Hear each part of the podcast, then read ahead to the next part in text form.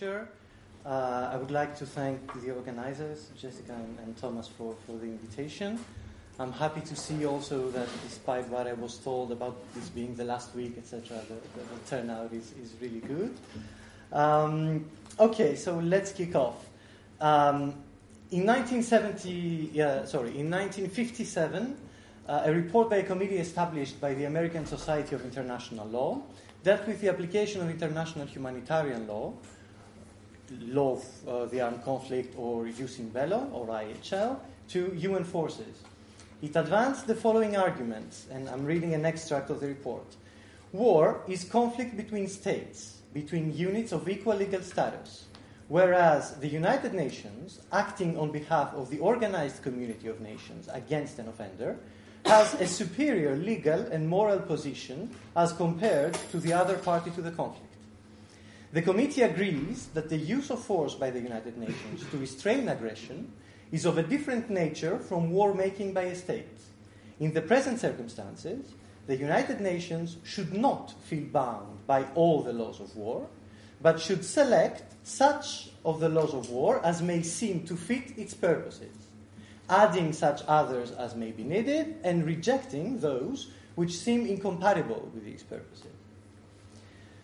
Okay, things have evolved, thankfully, since then, and the clear-cut rejection of the application of IHL to UN forces has been abandoned. But we see a recurrent tendency to a distinction between the party that has not violated jus ad bellum and the party that has violated jus ad bellum in the application of IHL, even in recent literature. So The difference, I would say, is that nowadays we have more subtle arguments pointing towards this differentiation in the application of IHL. So, for example, we have an argument advanced that UN forces that are authorized to use force have been characterized as operations other than war. And so the argument goes, they do not fall under the definition of an armed conflict. The second argument, always in relation to UN forces, is that they never actually become parties to a conflict. Therefore, their members never become actual combatants. So all a party can do is act against them, target them, when they are directly participating in hostilities. Third example, and now I'm turning to a concrete case, the Operation Unified Protector. We have the mandate of the operation in Resolution 1973, which authorized all necessary measures in order to protect civilians and civilian population areas under threat of attack. This mandate is formulated in general terms. When civilians and civilian populated areas are under threat of attack, then the states participating in Operation Unified Protector can start bombing the forces that threaten to attack these areas. Now, from the using BELO perspective, in certain situations and under certain conditions, when you have military objectives inside civilian populated areas, then you may very well target these military objectives. So you may very well be obliged, forced by military necessity, to attack a civilian populated area, lato sensu, if you limit your attack in the military objective that is inside this area. So which means that the Gaddafi forces may well have found themselves before a situation where their attack would be legal from a jus in bello perspective, because the military objective they were attacking is in a civilian populated area, but from the point of view of the mandate of the Operation Unified Protector, it would fall under a threat of attack of a civilian populated area, and then they would risk being bombed by the states participating in the Operation Unified Protector. Another example in the context of self-defense, well, the classic example is that in IHL some actions of the belligerents may be justified under principles of military necessity and proportionality. However, the point goes, how can an aggressor justify some of its actions by invoking the military necessity whose ultimate objective is to realize, to put into action an aggression which is a violation of general public international law, a violation of jus ad bellum. Alexander Orakhelashvili, for example, frames the argument in the following terms. The very concept, he says, of military necessity relates to the advantage that a belligerent may derive in pursuing his campaign and achieving the goals for which he is fighting. In the case of the aggressor, this is the reason for which it started the war, that is, the very act of aggression. The military necessity under jus in bello is by no means a freestanding concept, but is linked to the very cause of the relevant conflict, and thus is an emanation of the causes of war under jus ad bellum.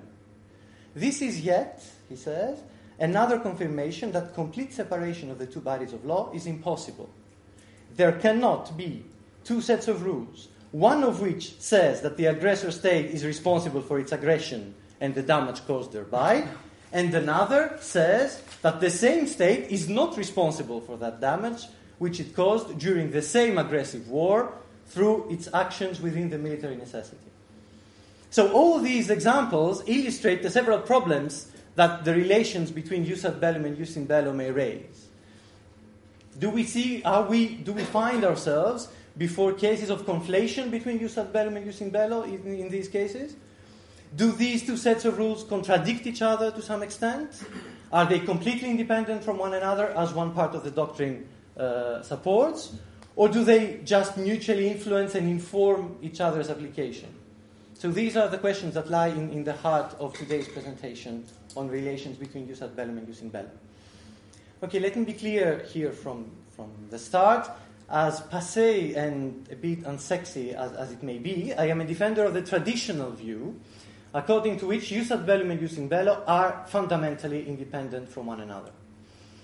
This independence does not mean that there are no points of contact between them, but my view is that they do not amount to conflation. The two sets of rules never actually fuse. They do not undermine, these points of contact do not undermine the mutual independence between jus ad bellum and jus in bello. Some definitions before I start going to the essence of the argument. So by jus ad bellum, I mean the legal set of rules regulating use of force in international relations, basically, Article 2, Paragraph 4 of the Charter, Resolutions 2526 and 3314, and the two exceptions to the prohibition of the use of force, the right to self-defense, and authorization to use force under Chapter 7 of the UN Charter. By jus in bello, I mean the legal sets of rules that regulate hostilities, namely the conduct of hostilities and the protection of victims, in international armed conflicts, so I will be speaking only about international conflicts. These rules, I will be referring to these rules as interchangeably as jus in bello, IHL, international humanitarian law, etc. I exclude from the concept rules on neutrality because this is a quite distinct branch of rules that will have special characteristics that will not be analyzed here. So, I will present the complexity of the relations between jus ad bellum and jus in bello in 4 points. I will start by saying a few words on the independence being a fundamental characteristic of these relations between jus ad bellum and jus in bello. That's my first point. Then I will turn on questions on points of contact, on questions where the two sets of rules meet. I will first deal with the material scope of application of the two sets of rules. Namely, I will compare the notion of international armed conflict on the one hand for the application of jus in bello, and on the other hand, the notion of prohibition of use of force under 2 paragraph 4 of the Charter, armed attack, threat to peace and security, etc. My third point is on substantial rules of jus ad bellum and jus in bello, and mainly on the notions of necessity and proportionality. I will analyze whether jus in bello influences the concept of necessity and proportionality under jus ad bellum, and vice versa, whether jus ad bellum influences the notion of military necessity and proportionality under jus in bello. And fourthly, I will make some comments on the application of jus in bello to UN-authorized operations. First point, independence as the fundamental characteristic of relations between jus ad bellum and jus in bello. The independence here has two aspects. We first of all, we have independence of use ad bellum from use in bello, and then vice versa, we have independence of use in bello from use ad bellum. Independence of use ad bellum from use in bello means essentially that one cannot invoke violations of IHL in order to justify a resort to force that does not fall under one of the two exceptions to the prohibition of the use of force. The principle is stipulated in the fourth preambular paragraph of the First Additional Protocol to the Geneva Conventions of 1977. The other way around, when we say that use in bello is independent from use ad bellum, it means that use in bello applies equally to all belligerents, to those who have violated the prohibition of the use of force as to those who have not, to the aggressor and to the victim of aggression. This is what we call, colloquially, the equality of belligerents principle. So the principle is essential. Why? Because it ensures the effective functioning and application of IHL for achieving its humanitarian aims. Because you can all understand, I presume, that if we subordinate the application of use in bello to first figuring out who is the aggressor and who is the victim of aggression on the use ad bellum plane, then concretely we will never actually correctly apply use in bello, since usually both of the parties involved in an armed conflict say that it's the other party who is the aggressor and committed a violation of 2 paragraph 4 of the Charter, and it's themselves who are fighting in self-defense. So the original object and purpose of establishing the equality of belligerents principle is to ensure that IHL will be applied promptly and correctly to all belligerents and will not be subdued by other legal or even political or moral considerations as to the legality or the legitimacy of the use of force as such. So I will not say more into the sources of the equality of belligerents principle. We can come back to later in the question session if you want to. I'll just say this. The independence between the two sets of rules implies that the same facts, the facts constituting a conflictual situation, will have to be doubly analyzed. So will be evaluated 2 times. Will be evaluated once in order to find out whether use ad bellum is applicable and has been respected or not, and a second time in order to evaluate whether the situation constitutes an international armed conflict and whether IHL rules have been correctly applied or not. So we are here before a parallel application of the two branches. The simultaneous applications means that concretely and logically we can have 4 possible outcomes. A resort to force can either be legal both from the use ad bellum and the use in bello point of view. Secondly, it can violate both use ad bellum and use in bello. Imagine an aggressor who commits a series of disproportionate attacks causing collateral damage excessive to the military advantage, etc., etc. We can have a resort to force that respects use ad bellum but violates use in bello. There we would have a state acting in self-defense, for example, that commits a disproportionate attack in one of its military operations, and vice versa again. A state can violate use ad bellum but respect use in bello because an aggressor, even if he violates Article 2, Paragraph 4 of the Charter, he has decided to conduct its military operations in complete conformity with every IHL rule in the book.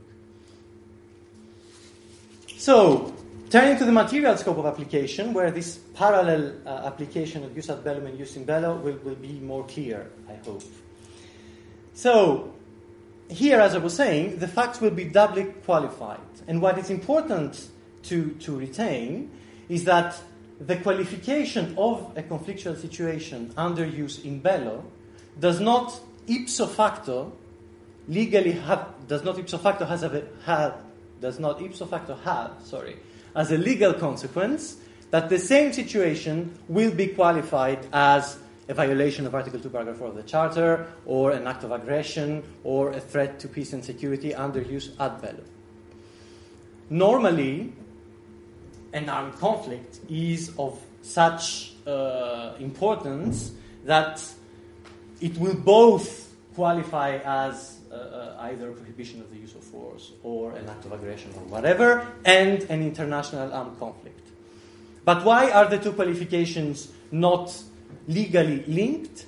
It is because we can have situations that constitute international armed conflict without constituting violations of the 2 paragraph 4 of the Charter, and conversely, we have situations that violate Article 2, Paragraph 4 of the Charter without constituting an international armed conflict. So basically, we would have... I'm very bad at drawing, but it is not a very, very complicated sketch. So we would have these two intersecting circles. The jus ad bellum one and the jus in bello one. So the basic number of conflictual situations find themselves in here. They both fall under the scope of application of jus ad bellum and under the scope of application of jus in bello. What are the situations that violate Article 2, Paragraph 4 of the Charter without constituting an international armed conflict? Well, first of all, threat to use of force. Because when you have threat to use of force, you do not have actual hostilities. However, in order to have an international armed conflict, you need to have a first coup de feu, a first actual hostile act on the part of one state towards another state. Another example that can be cited here is the prohibition to assist rebel groups in another state from engaging in acts of civil war. The prohibition is stated in Resolution 2526 of the 1970, under the principle of the prohibition of the use of force. So what you have there is, if you are before a situation where a state assists rebels in another state in their civil war actions, without this assistance raising to the level of an overall control, then you would have a violation of the jus ad bellum prohibition of the use of force, but the implication of the third state in the internal conflict that is going on in the state in question would not give rise to an international conflict, because you do not the impact, the assistance, let's say, does not rise to the level of overall control, which is the level that is traditionally recognized as triggering the application, the existence of an international conflict.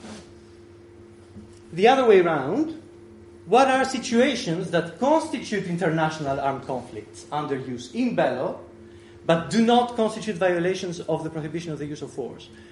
Well, there we would have, under the traditional approach to the scope of application of Article 2, Paragraph 4 of the Charter, we would have conflicts of low intensity, so low-intensity incidents.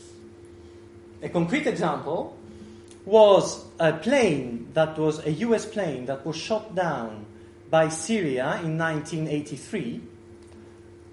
So a military plane, U.S. military plane, shot down by Syria. Its pilot was captured. So we're talking about one member of American armed forces captured by the Syrian government. He was held in captivity for something like 5 to 6 weeks, and then he was liberated. Allegedly, the resort to force here is not as important as it needs to be in order to trigger the application of Article 2, Paragraph 4 of the Charter. So it escapes the scope of application of jus ad bellum. However, this person was recognized as a prisoner of war. He was accorded all the rights that are stipulated by the Third Geneva Conventions. He was visited by the ICRC, etc., etc. So technically speaking, there was an international armed conflict at the time between Syria and the United States. I would suggest that the same thing happened when the UK Marines were captured by Iran for something like 2 or 3 weeks a few years ago. Or, let's say, when, for example, the Turkish aeroplane was shot down by Syria, had there been a pilot that was captured by Syrian armed forces, then he would also qualify as a prisoner of war, and we would also have there an international conflict between Turkey and Syria. Even if, when Turkey wanted to go to NATO and trigger the application of Article 5 of NATO's constitutive treaty, NATO states rejected this qualification. Okay, so two additional comments here. Violations of IHL can be, I'm referring now to the jus ad bellum concept of threat to peace and security, breach of peace and act of aggression, as a necessary element in order to trigger the application of Chapter 7 of the UN Charter. So, it is interesting to note that whenever the Security Council has qualified situations as a breach of peace or as an act of aggression, they were always situations of international armed conflict. However, the Security Council has a large margin of appreciation when it interprets the notion of threat to peace and security, etc. And apart from that, he has never subordinated this qualification to the qualification of facts under jus in bello. I mean, he never said, we have here an international armed conflict, this is why we have a breach of peace or an act of aggression. So again, we have the same facts that for the point, from the point of view of the application of jus ad bellum, are qualified as a breach of peace and an act of aggression, and from the point of view of the application of jus in bello, are qualified as an international armed conflict.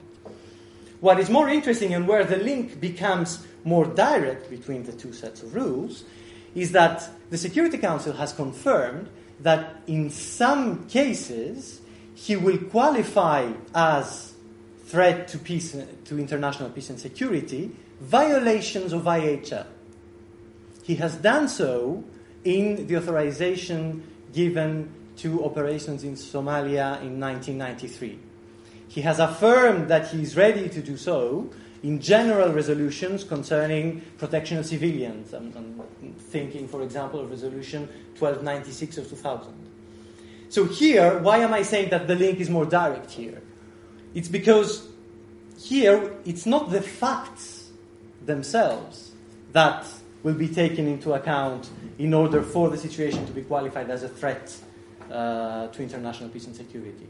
Here, the Security Council will first qualify the act as a violation of IHL, and it is this qualification under jus in bello that will trigger the application of jus ad bellum and the existence of a threat to international peace and security.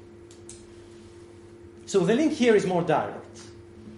Why is that not a problem for the independence between jus ad bellum and jus in bello?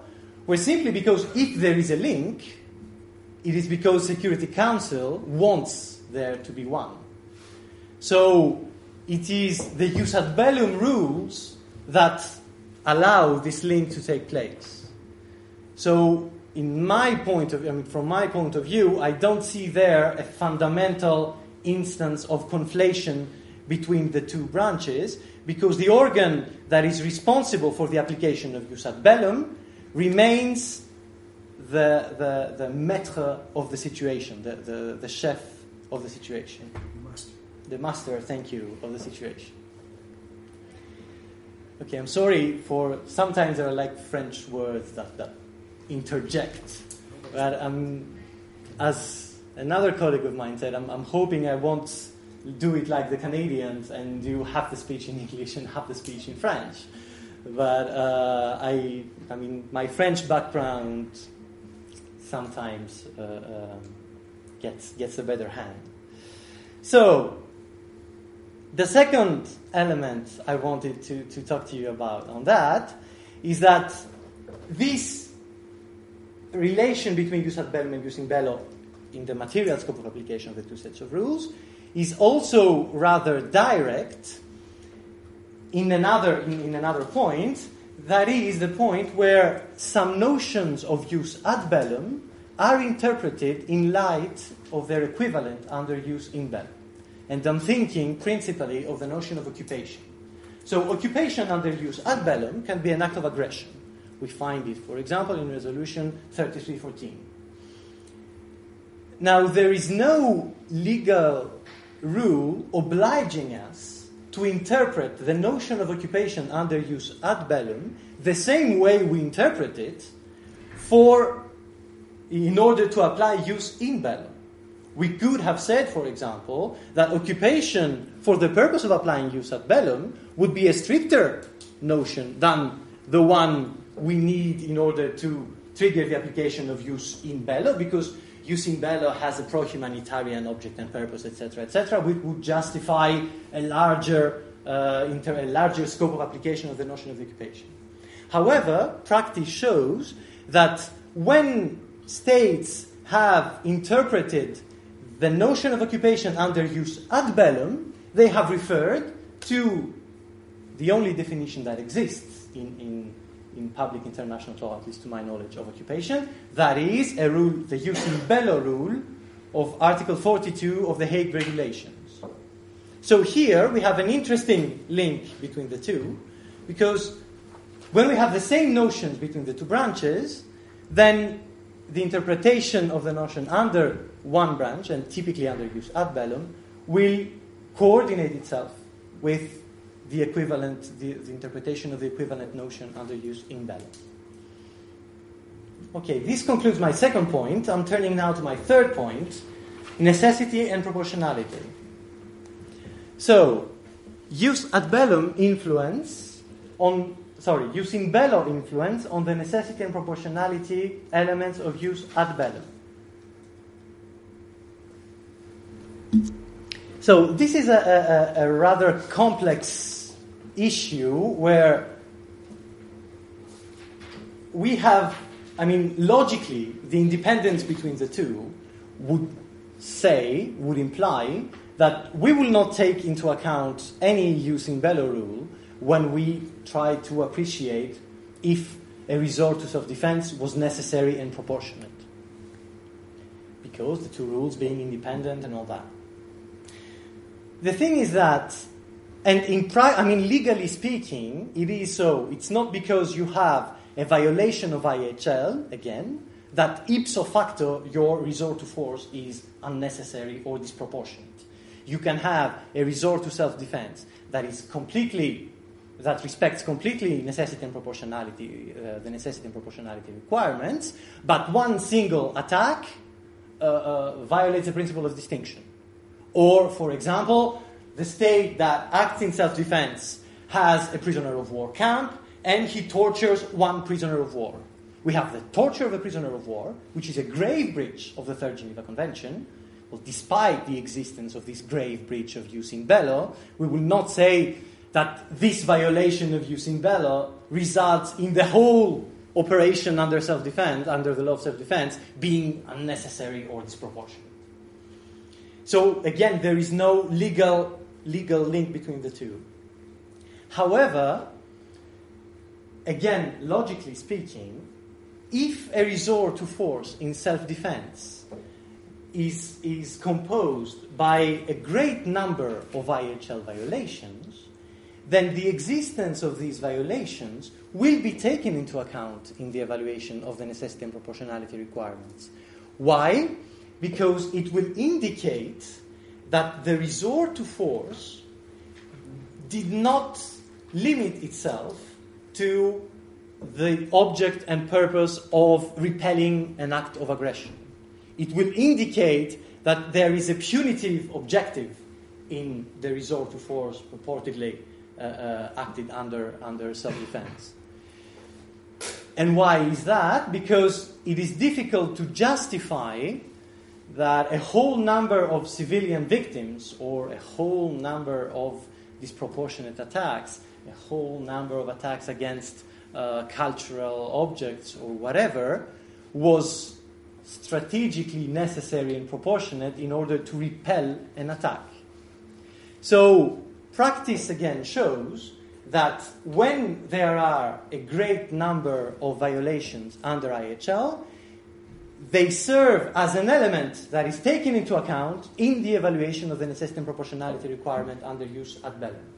So here, use in BELO does influence the interpretation of the notions of necessity and proportionality under use ad BELO. The other way around is simpler. Does use ad bellum influence the necessity and proportionality under use in BELO? Will we, for example, allow a state acting in self-defense to provoke more collateral damage that will be justified under the proportionality principle because he is acting in self-defense? And conversely, will we say that the aggressor, because his general resort to force is a violation of public international law, cannot invoke military necessity, as the extract I was reading in the introduction purports, or has a more limited right to collateral damage? So the notion of proportionality, the interpretation of the notion of proportionality, should be adapted in relation to the legality of the use of force under use ad bellum. Well, practice shows that this is not the case. When states have acted in self-defense, and each time a state acts in self-defense, when they try to justify their operations under using BELO rules, they have never, at least from my research, they have never invoked such a preferential application of IHL rules. I have never come across an official argument formulated by a state saying that we're acting under self-defense or we're acting under an authorization by the Security Council. Therefore, this attack, which would normally be disproportionate under use in BELO, becomes proportionate because the principle of proportionality should be applied to us in a larger way. For example, if you look at one of the rare documents we have on the issue, a document from the U.S. Ministry of Defense on the first Gulf War in 1991, there is a whole section on respect of IHL principles by the coalition forces that acting under the authorization of the UN Security Council.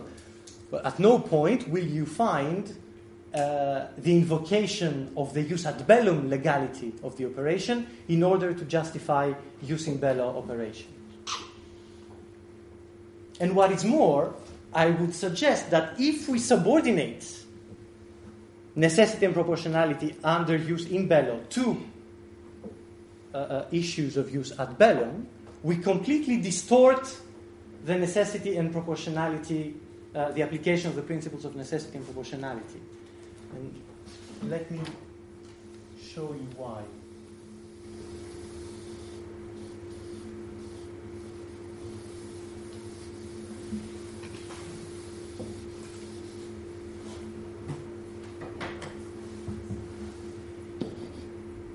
Okay.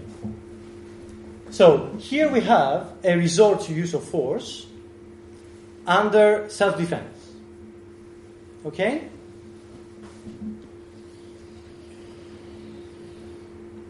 Which means that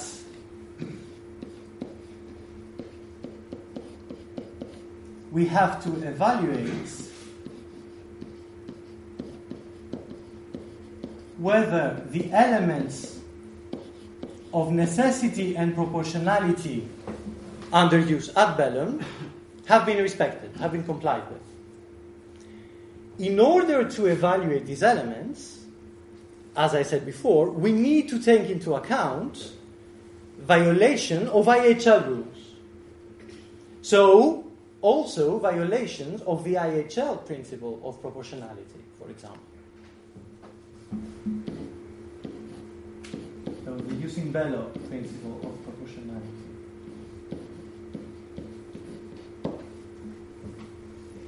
Now,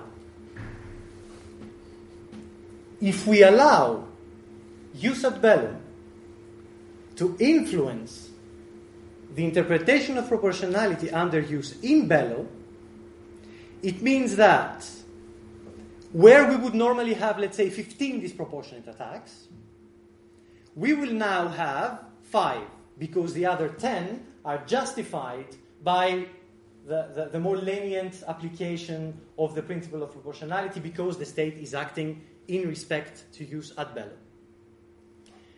These 5 disproportionate attacks will be taken into account in order to justify, to evaluate whether the resort to force was necessary and proportionate under use ad bellum.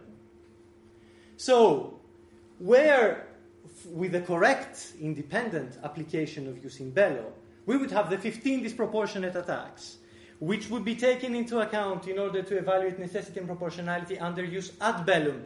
And we would conclude probably that the resort to force was disproportionate, for example, or not necessary. We end up with use ad bellum influencing the necessity and proportionality requirements of use in bello, and then in turn re-influencing the necessity and proportionality requirements under use ad bellum. So we would have the legality under use ad bellum, which would auto-justify the resort to force, at least some aspects of the resort to force. So this ends up in a vicious circle where the legality under use ad bellum is used to justify through use in bello the resort to force again under use ad bellum, which completely distorts the essence of the notions of necessity and proportionality of use ad bellum itself. Okay. So I would suggest that practice is in the right direction, and that as far as the use ad bellum influencing the use in bello, necessity and proportionality, there we have a complete application of the equality of belligerent principle. No use ad bellum argument can be taken into account when we evaluate whether an attack in itself was disproportionate, let's say, under use in bello. Last point, UN authorized operations. So I will be brief here. First of all, the whole issue of these operations being qualified as operations other than war and therefore not constituting armed conflicts. We find that, for example, in the US Law of War Handbook of 2005. Well, it is an interpretation that has not been taken, first of all, has not been taken up by other military manuals. So, visibly, other states do not subscribe to this interpretation. And secondly, military operations other than war, from a use in bello perspective, do not exist. Either you have an international armed conflict, or a non-international armed conflict for that matter, or you do not have an armed conflict at all. You do not even have war. Since 1949, and the substitution of the notion of war by the notion of armed conflict, you do not even have war from the use in bello perspective. So, this whole notion, I understand the political logic and the legitimacy implications of its use, but from the point of view of applying use in bello, it is completely without any legal implications. Secondly, do we adjust the mandate of an operation authorized by Security Council in order to comply with IHL rules? The example I mentioned earlier, Operation Unified Protector is allowed to bomb the Gaddafi forces even when Gaddafi forces act in compliance with use in bello. And therefore the argument goes, shouldn't we interpret the mandate of Operation Unified Protector in light of use in bello and therefore not allow these kind of attacks when the Gaddafi forces respect use in bello? Well, here again I would suggest the independence between use ad bellum and use in bello comes into play. The Security Council, large margin of appreciation, etc., is free to qualify almost whatever he wants to qualify as a threat to international peace and security. If he decides to limit the notion of international peace and security, of threat to international peace and security, only to violations of IHL, then he can do so. If he judges that a situation requires that even legal acts under IHL, since they are military actions in essence, constitute threat to peace and security, well, then they constitute threat to international peace and security, and that's that. A third point, and the final point. Do we apply the notion of military advantage differently when we have an UN-authorized operation with a limited mandate? The argument goes like this. I'm referring again to Operation Unified Protector. The mandate was protection of civilians, protection of civilian areas under threat of attack. So the argument goes like this. We have a military advantage. I mean, in IHL we have the notion of military advantage, which is a notion that helps to determine which objects constitute military objectives. You have Article 52 of the First Additional Protocol, which defines that military objectives are objects which by their nature, placement, use, etc.,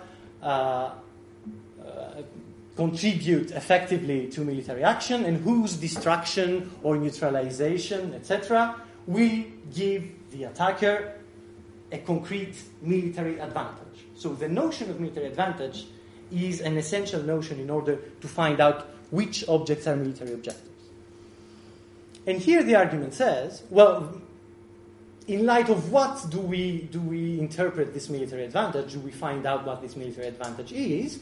Well, normally we find this out in light of the objects of an operation. If Operation Unified Protector had as an objective only the protection of civilians under threat of attack, then this means that the notion of military advantage should be interpreted in light of this objective.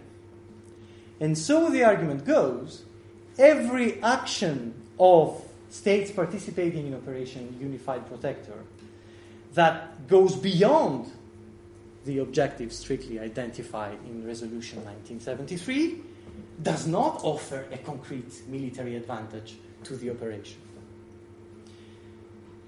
This argument is really appealing because it seems perfectly logical. I would suggest again that it distorts the notion of military advantage itself and the notion of military objective. Why?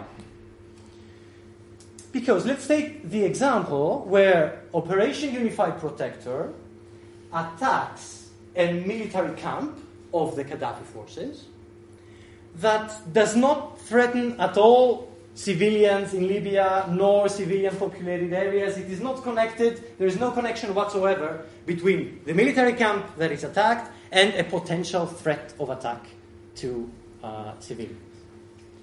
Now, according to the argument I explained before, this attack is not covered by the military advantage. And the new, improved notion, interpretation of military advantage.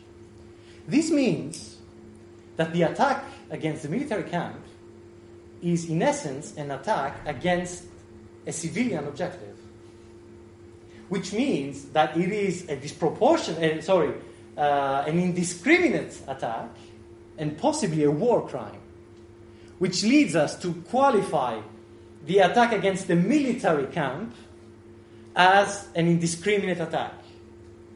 And, at least to my view, this completely distorts the notion of military objective under international humanitarian law. Here again, the solution finds itself, I think, in the parallel application of jus ad bellum and jus in bello.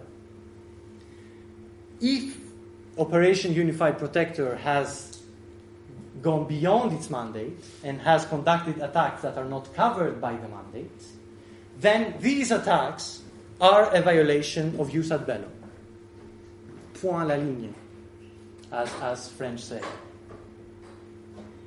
If this attack is against a military objective or not, that the fact whether this attack is against a military objective or not will not be defined by the mandate itself. When the states choose to interpret the mandate extensively or choose to go beyond the mandate, then they attribute a new military objective to their operation.